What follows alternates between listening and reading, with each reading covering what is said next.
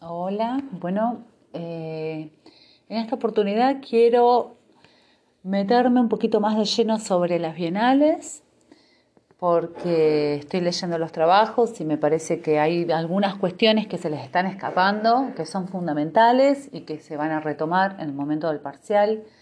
Quiero que tengan una idea correcta de lo que es una bienal, ¿sí? Así que, en principio, las características generales de que estamos hablando cuando hablamos de bienal, por qué forman parte del módulo 2, están, eh, forman parte de los ámbitos de circulación y difusión del arte contemporáneo. Las bienales, esto eh, es para todas en general, son eventos culturales, justamente con una periodicidad bianual. De gran envergadura organizativa, justamente son cada dos años y muchas veces eh, tardan dos años en organizarse por la implicancia, por la cantidad de artistas que participan, por la cantidad de agentes que participan, por la cantidad de espacios que involucra una bienal, ¿sí? Las bienales entonces no van a ser un espacio de comercialización, no se vende arte, sino que son unos espacios de divulgación y legitimación de las artes visuales. Esto es muy importante. Son eventos internacionales en el que, como les decía recién, van a participar críticos, curadores, artistas y amigos del arte. Entonces son eventos en donde se van a concentrar todos los agentes del circuito que pertenecen al, campo del arte o a los circuitos del arte. Eh, Aglutina intereses locales, económicos y políticos. Tengan en cuenta que las bienales lo que están es priorizando ¿sí? las ciudades, no las naciones. Es el protagonismo de las ciudades. Pero además va a promover la convivencia entre artistas de diferentes contextos geopolíticos y culturales. ¿Por qué? Porque en una bienal eh, va a participar justamente agentes del todo el mundo, artistas del todo el mundo. Va a incluir lenguajes variados y múltiples manifestaciones, uno, a no ser que sea específicamente una bienal de, no sé, la bienal de arquitectura o una bienal de performance, en general las bienales de arte contemporáneo incluye todo tipo de lenguajes y manifestaciones. Van a tener la particularidad de propiciar encuentros teóricos, no es que solamente va a haber muestras, sino que va a haber muestras, conferencias, eh, publicaciones de libros, eh, charlas, encuentros, justamente, como les digo, siempre tengan en cuenta esto, que como participan todos los agentes del campo, bueno, son espacios para la reflexión del arte. ¿sí? Se busca pensar y se propone pensar sobre arte. Hay eh, una designación de curadores o comisarios, hay un guion curatorial cada mm, bienal va a proponer un tema, ¿sí? Y en base a este tema, luego va a haber, una, va a haber em, un comité de selección y los artistas son elegidos, ¿sí? No es que cualquiera puede formar parte de una bienal. Por supuesto que en tanto se enteran de la convocatoria y dan con el tema, pueden participar, pueden formar parte de la convocatoria, pero todo esto pasa por un comité de selección, no es que cualquiera participa. El otro día me consultaban eh, que por qué como que no cerraba el hecho de, por un lado, el texto plantea que las bienales, bueno, eh, ya la primer bienal es la Bienal de Venecia, que se realizó en 1885, ¿cómo podía ser que si las bienales tenían esta plataforma,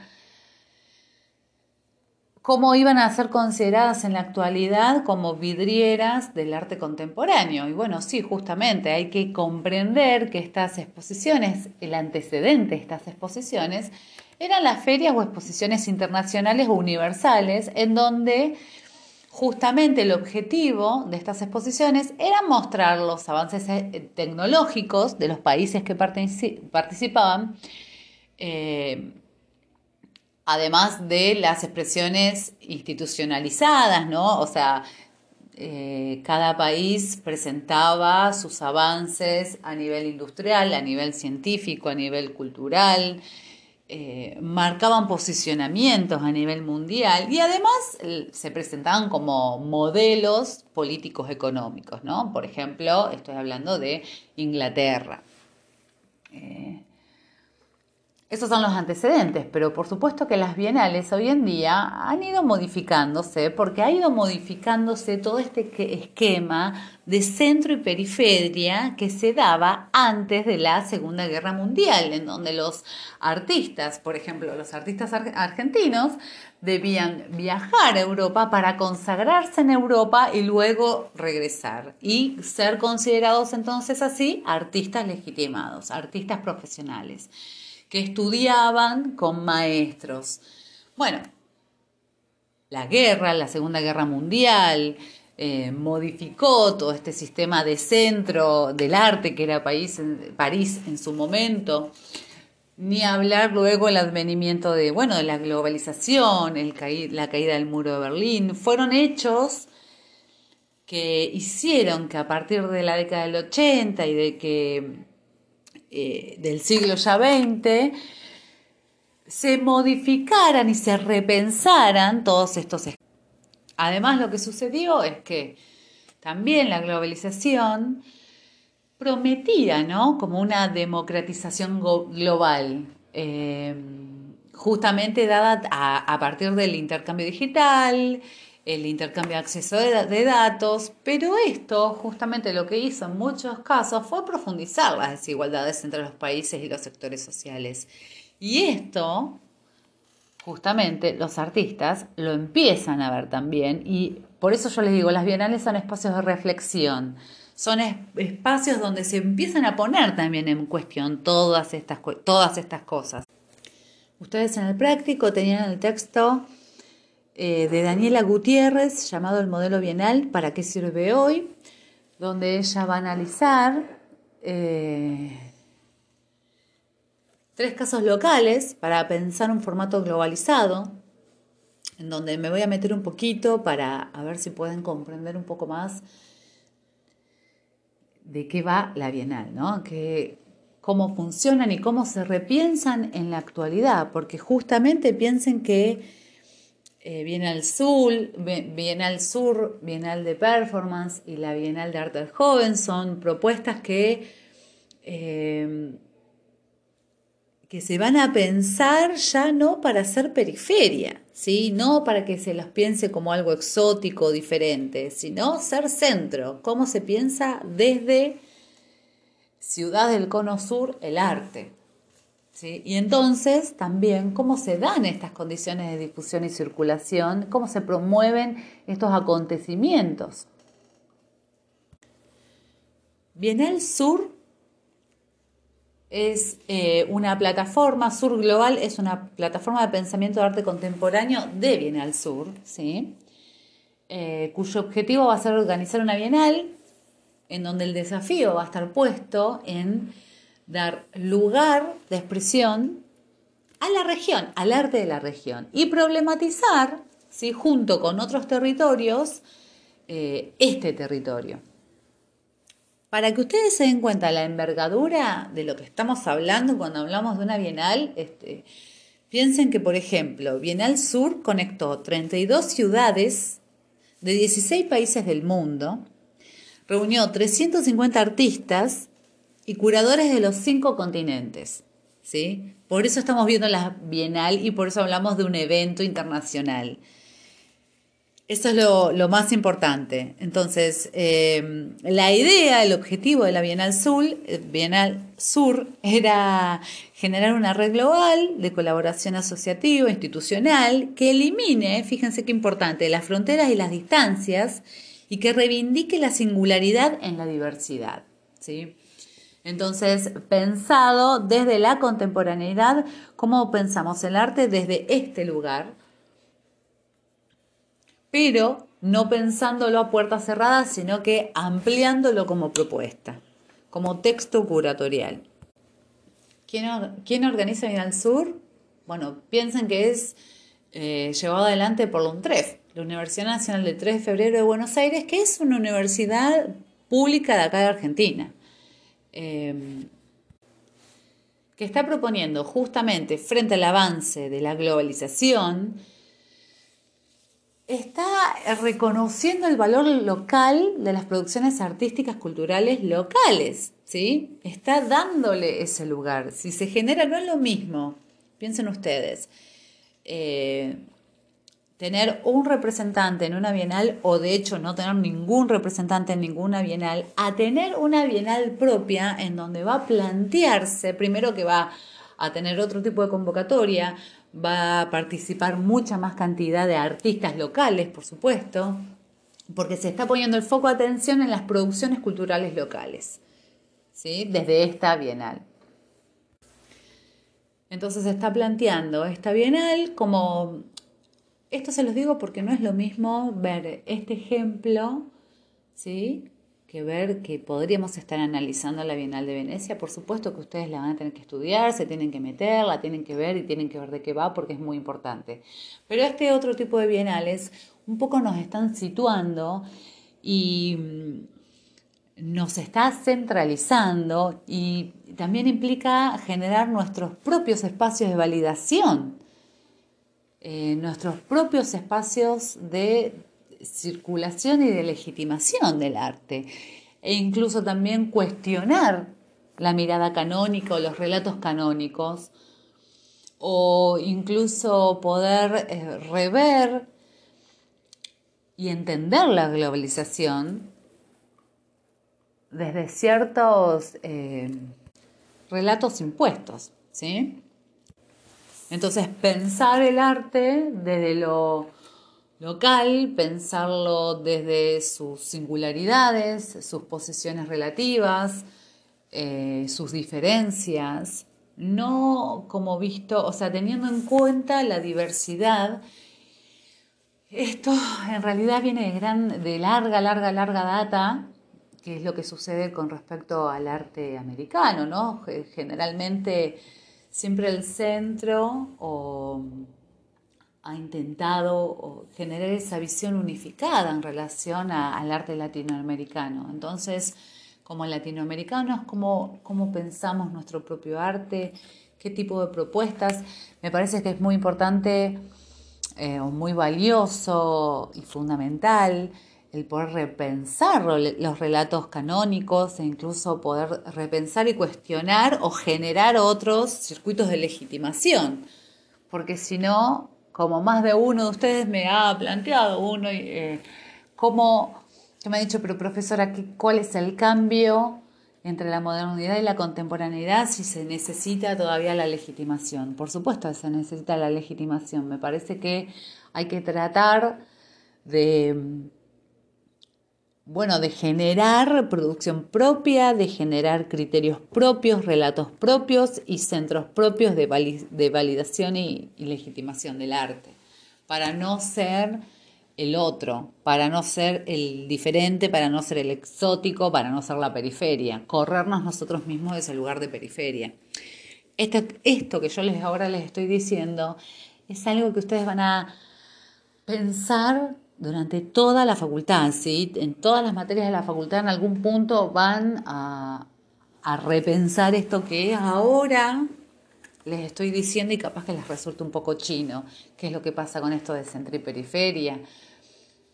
Pero bueno, es bueno que lo vayan escuchando, que lo vayan asimilando muy de, muy de a poco porque como futuros productores, sea cual sea la carrera que estén estudiando, van a tener que tomar posicionamientos y van a tener que ser conscientes de las decisiones que tomen en relación a su producción, en relación a los circuitos de circuitos de difusión y circulación que, elijan, eh, para quién van a producir, cómo van a producir. Bueno, son todas decisiones muy eh, muy importantes que, bueno, deben considerar, ¿no? Para eso se están formando en una universidad pública.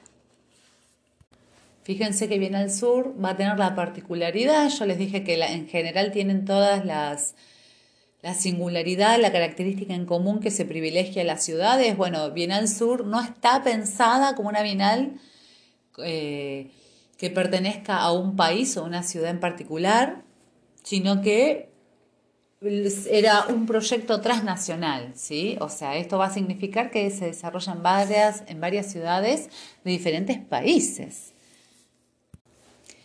El tema de Bienal Sur es el concepto de proceso, que ustedes ya saben a esta altura de la materia, que es propio del arte contemporáneo, ¿no? Lo procesual.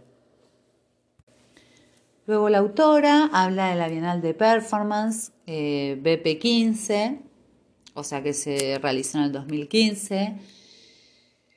Se hizo, bueno, ven, esto es una Bienal de Performance. Y la Bienal de Performance eh, está organizada por la Fundación Babilonia para las Artes, la Ciencia y la Cultura. Justamente tiene como principal objetivo promover y visibilizar al arte de la performance el performance art, el arte de acción o arte vivo, que, bueno, escapa a definiciones establecidas o simplificadoras, ¿no? Justamente para eso se planteaba la Bienal, para pensar los límites de la propia disciplina. Va a tener entonces la particularidad de que el cuerpo del artista se presenta en todo su potencial poético y expresivo. Eso es muy importante que ustedes lo tengan en cuenta con respecto a una performance. Ya estamos hablando de que el cuerpo del artista es el soporte de la obra. Entonces, ¿cómo se presentaba esta Bienal de Performance? Con la pregunta, el texto curatorial, la pregunta, digamos, era ¿qué es una performance? Eh, experiencia directa, se buscaba verlo en vivo, la participación, ser protagonista. Se convocaron artistas de diferentes disciplinas que utilizaran la performance como lenguaje, buscaban generar un diálogo inspirador entre disciplinas, entre instituciones, entre la esfera pública y la esfera privada, y un diálogo de los artistas entre sí, con el público, trabajando en espacios públicos y privados de la ciudad de Buenos Aires. Acá también, para que se, para que se hagan una idea correcta de, la calidad del evento, de, de cómo era el evento, participaron 100 artistas en 25 proyectos, duró 43 días y se realizó, se desarrolló en 19 espacios. En total participaron 220.000 participantes. ¿Sí? Se hicieron seminarios, talleres, encuentros, eh, también son espacios para generar la reflexión y la exposición de ideas, para pensar la propia, eh, la propia performance y el pensamiento académico al respecto. ¿sí? Las bienales son espacios de trabajo, de pensamiento, de reflexión. No es que son simple muestras. Véanla como eh, hay muchísimo trabajo atrás de todo eso.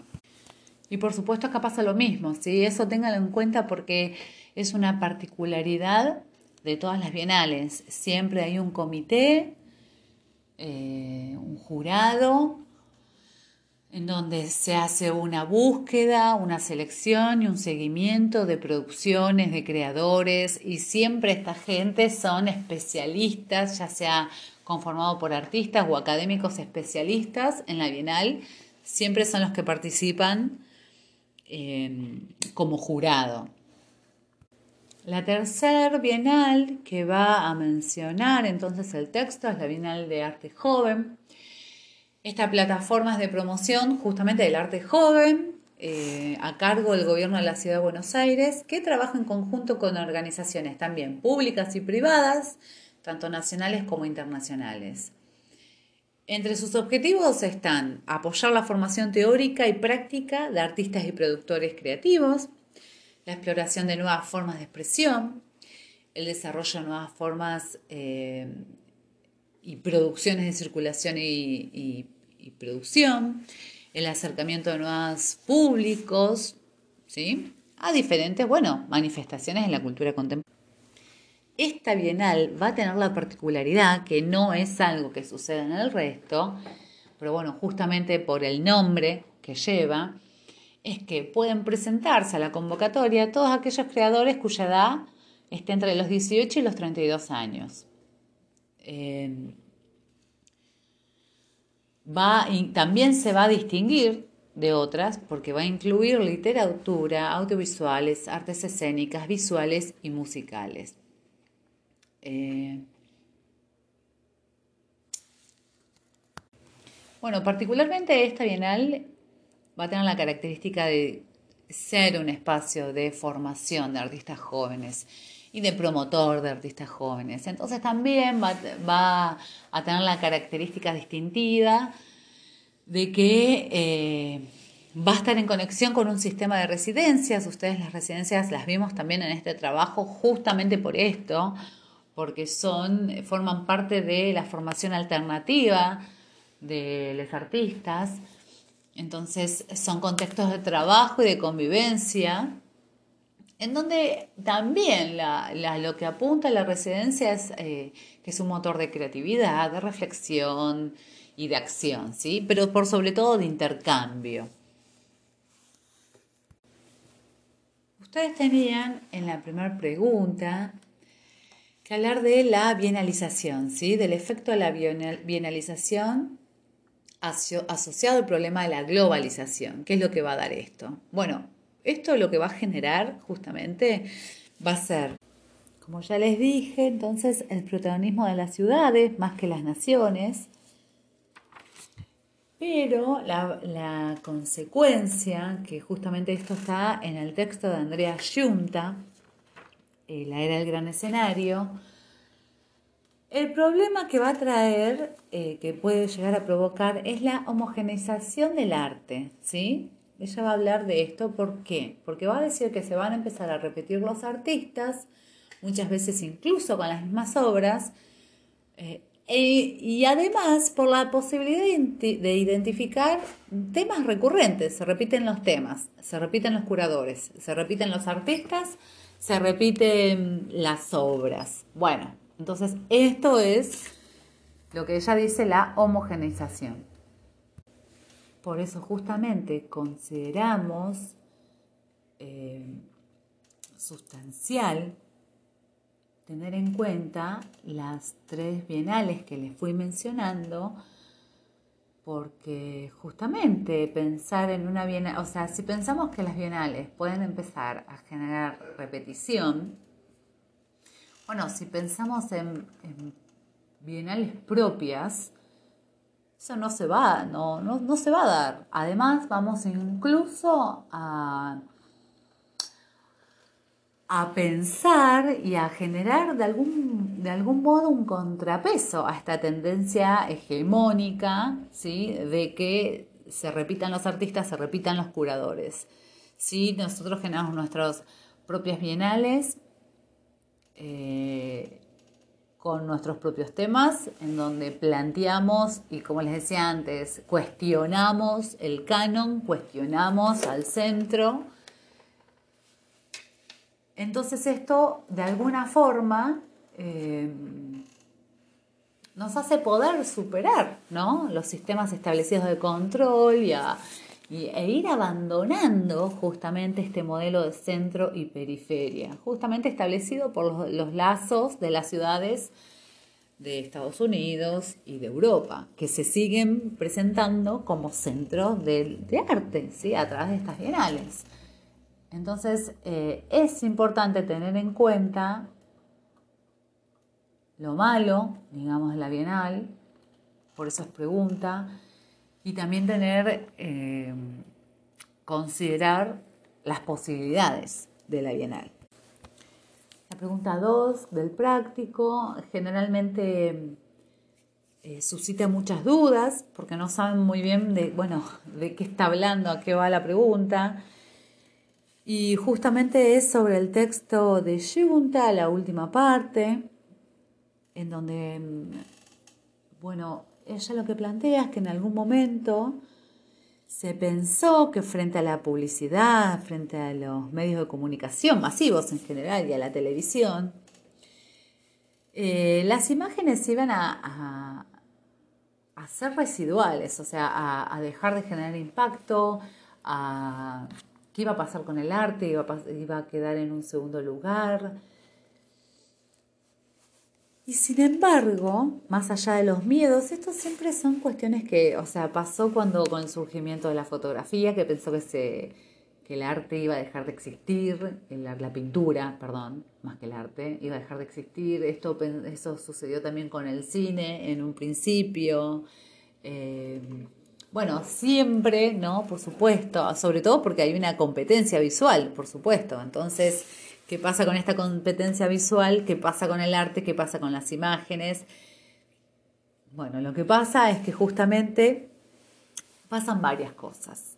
Eh, por un lado, lo que dice la autora es que hay algunas eh, corporaciones, ¿no? Que empresas que reafirman su poder financiando exposiciones, colecciones y museos. Esto a mí me remitió, ¿saben qué? Hace muchos años, eh, cuando se estaba nacionalizando IPF, creo que fue en el 2012,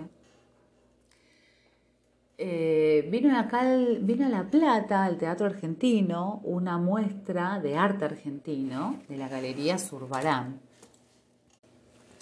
Esta galería siempre fue durante muchos años, ahora hay muchos más. Además tiene la competencia con Ruth Betzacker, pero más allá de eso, eh, la Galería Zurbarán, bueno, ustedes seguramente no van a recordar, pero eh, está a cargo por Ignacio Gutiérrez Saldívar. Él tenía en ATC un programa de televisión sobre el arte de los argentinos y de hecho en su momento eh, se lanzaron tipo una enciclopedia también de arte argentino, también todo patrocinado por esta galería, ¿sí? una galería muy, muy importante de arte argentino, que forma parte de la colección Alvear de Zurbarán. Eh, bueno, hicieron, se organizó una muestra en el Teatro Argentino, no les estoy diciendo en cualquier espacio, les estoy diciendo en el Teatro Argentino de la Ciudad de La Plata, se organizó una muestra arte argentina, arte argentino, perdón, organizado por Subaram y estaba sponsoreado por IPF, ¿sí? Que, oh, casualidad, justo, ¿ven? Eh, estaba nacionalizándose. Entonces, en ese momento, ¿qué es esto lo que hacen los, las empresas? Esto es lo que apunta el texto, ¿no? De cómo muchas veces las, las corporaciones siempre van a tratar de mejorar su imagen, utilizar eh, eh, utilizar al arte para mejorar su imagen o para dar algún tipo de idea o que se relacione con algo. Em, pero más allá de que suceda esto, más allá de que pase esto, lo que está diciendo Junta cuando toma la mm, definición de arte de Susan Book Morse, que dice las imágenes de arte no pueden analizarse como simples documentos de la historia, ellas son también acontecimientos. Lo que está queriendo decir es que, bueno, justamente, ¿no? El arte no es comunicación. El arte muestra y oculta. El arte eh, es polisémico. El arte eh, no, no, no, no necesariamente necesita comunicar. Y entonces, en este mensaje obturado, digamos que puede llegar a dar el arte, porque no es que uno ve una obra y la comprende, y si la comprende tampoco es puramente racional lo que pretende el arte. Entonces, eh, el arte se va a presentar no, no como comunicación, no como imagen de algo, no como representación de algo, sino que el arte es en sí mismo, ¿sí? Realidad. En sí mismo muestra algo. Incluso cuando el arte, uno dice que el arte está visibilizando algún problema o alguna causa, bueno, de todas formas, por más que forme parte de, eh, no sé, algún discurso incluso hasta partidario, de todas formas siempre tienen que ver el arte como un acontecimiento, ¿sí? Como algo en sí mismo que no se puede manejar, que no se puede manejar. Eh, entonces, por más que IPF o quien sea le sponsorea Zurbarán, no necesariamente va a generar el impacto que está buscando, no necesariamente eh, ese es el efecto. Si no, no, o sea, el espectador no, no tiene un efecto determinado sobre nosotros, eso no se puede manejar. Eso es lo que dice con respecto a las imágenes. Para darles otro ejemplo de lo que sucede con las imágenes, con lo que sucede con el arte, con lo inmanejable del arte, digamos, es por ejemplo en el 2015, esto seguramente sí lo pueden llegar a recordar, el atentado que hubo en París contra una revista que satirizó a Mahoma. Mataron a 12 personas en esa ocasión por un cómic. Entonces, eh, este, este, es súper oscuro mi anécdota, pero me gusta ser exagerada para mostrar un poco todos los, todos los puntos de que pueden pasar cosas buenas como pueden pasar cosas malas y el arte en sí mismo va a ser independiente de eso, ¿sí? No tenemos, insisto, asegurado el efecto que queremos dar. Por más que yo esté sponsoreando el arte, no, no puedo asegurar, no puedo manejar ese efecto, no puedo manejar el arte de todas formas porque es algo en sí mismo, no está representando algo. Por eso, y ya para finalizar, es que la autora justamente lo que dice es que por más que, eh, por más que quieran, pretendan establecer agendas correctas, pautadas, por más que se quiera eh, profundizar o poetizar sobre la justicia, la injusticia, la discriminación, el racismo, la violencia, la inmigración o lo que sea, no necesariamente siempre esto está bien, no se hace, no necesariamente se hace en forma correcta, no siempre, eh, no, siempre se logra, ¿sí? O a veces se logra por demás. Insisto en esto, con lo de los efectos.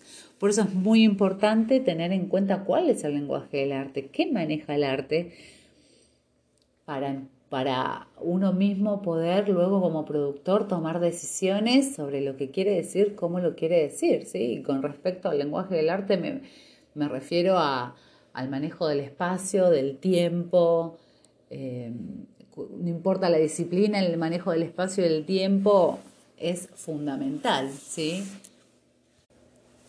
La retórica, la escala, etc. Bueno, esto fue un pantallazo Em, para aquellos que aún no hicieron el trabajo, para los que lo hicieron pero no pudieron darse cuenta de estas cosas y para las que para aquellos que ya lo, bueno, les está resultando todo muy fácil, enhorabuena.